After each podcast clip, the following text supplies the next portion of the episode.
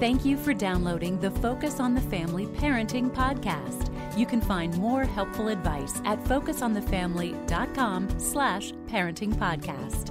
There's a beautiful Old Testament verse that says, Teach us to number our days that we may gain a heart of wisdom. I'm John Fuller, along with Danny Huerta, who heads up our parenting department here at Focus on the Family. And Danny, when it comes to raising our kids, we really do have a pretty limited number of days with them, don't we? Yes, we do. I mean, there there are a uh, certain number of days that we have with our kids, and some of them are good, some of them are not as good, and and we think they're going to be there forever. And really, uh, the days speed up. Uh, the older the kids get, the more they're involved in other things and out with their friends, it does speed up. And one thing we've done in our home is wave from the window to each other, knowing that we have no guarantees. Mm. When we mm. leave the home, there's not even a guarantee that we will come home. And that's okay. We'll be together forever in heaven. And so living that way gives us a sense of gratitude of our time together, not fear. Yeah, making the moments count. And really, we're going to hear from one mom, Erin Lynum, who does that so well. She filled a mason jar with pennies as a reminder for how quickly her children would grow up. And uh, when she lost a child to miscarriage, her perspective about numbering her days was changed forever. And here's a part of a conversation now that Jim Daly had with Erin. Let me uh, probe a little bit on a tender area that you mentioned in the book, and that was perhaps your most difficult time in as a parent, as a couple. And this occurred after meeting women who had been, well, let me say it the way you said it, their jars had been shattered. Yes. Describe that. Well, I began receiving messages from parents. So the, the book is based on a story I wrote about the jars a few years back that ended up traveling the internet.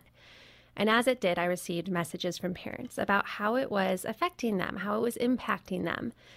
But there was a small group of those messages from parents that just left me weeping mm-hmm. at my computer. And it was, it was from parents who didn't get a chance to spend their jar or not their whole jar and whose jars were shattered.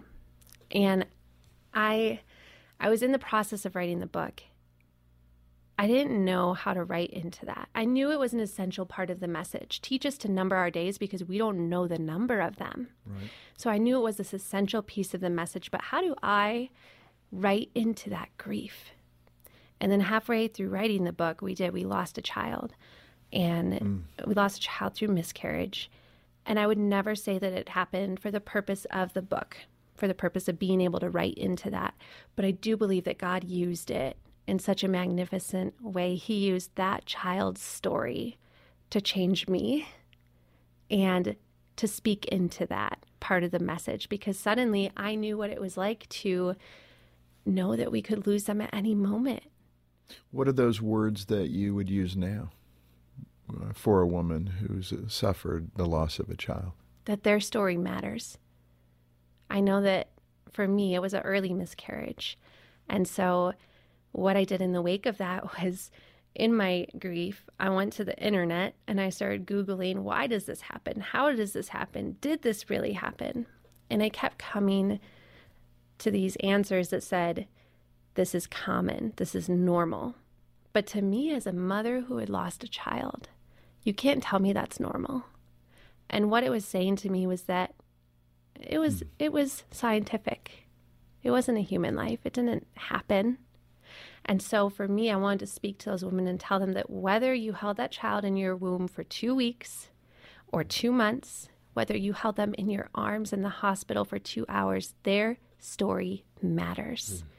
No, they didn't get to spend all their pennies and you didn't get to invest in all of them, but God has a purpose and He has a plan and He holds us in our grief and He can use that. For instance, now I feel like I'm more intentional with my other children because I do have this new perspective on today is what I have. So today matters. Tomorrow doesn't build a legacy. I might not have tomorrow. So today matters. Mm. Erin, um, in some way to wrap this up, because we've run out of time, um, when those little ones that you now have mm-hmm. are hitting that mile marker of 18 and the one jar is empty, the other jar is full, what are the adjectives that you hope describe your parenting? What do you see in your kids that um, touches your heart?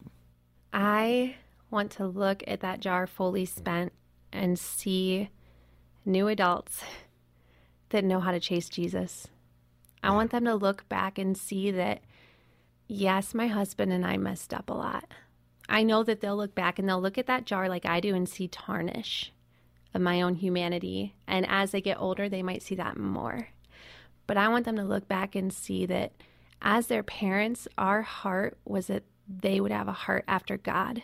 So I want them to see the times when we prayed with them, when we sat down and told them who Jesus was and how he made them and how he loves them and that he has a purpose for them. So that when those pennies are spent up, they're released to go chase that story God has for them, that they know He has a great story for their lives. Danny, you've been a professional counselor for a long time. Um, what additional advice or comfort, encouragement do you have for parents who have lost a child? I'm assuming that's a hmm. pain you never get over. No, no, that's uh, that is so painful. Traveling through those emotional seasons with families is tough, even on the other side. And to watch a family go through that is is tough. There's so many different emotions that are felt from anger to sadness to emptiness to depression. But on the other side, there's acceptance. There's hope. There's acceptance that this is the story we're in, and you begin to look at the memories that you shared with that child and really treasure those moments that you had. And then there's that hope hmm. that each day you're one day closer to being with your child instead of uh, my child died this many days ago. It's oh, I'm, I'm one day closer to a reunion with my child someday, and accepting the fact that this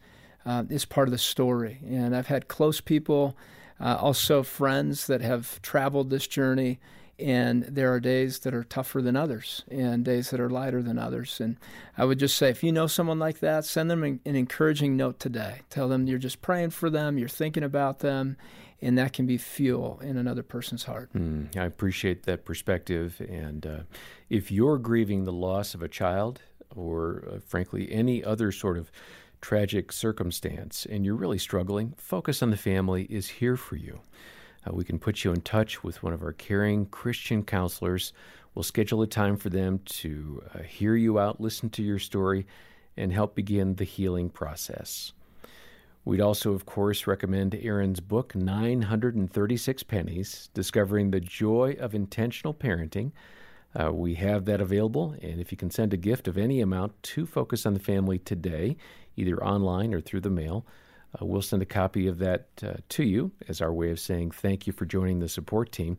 We'll have details about connecting with a counselor or getting Erin's book and donating all in the episode show notes or call 800 A Family. Next time, some practical help for something that troubles a lot of parents, and that is setting boundaries with your adult children. I'm John Fuller, and on behalf of Danny and the entire team, thanks for joining us for the Focus on the Family Parenting Podcast.